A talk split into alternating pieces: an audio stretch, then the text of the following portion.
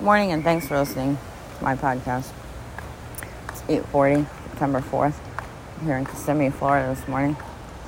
Today's topic and what's on my mind is the term being beaten at your own game. And yes, I'm talking about tennis. It could be any sport for that matter. But I'd like to hear how other people avoid being beaten at their own game. Thank you.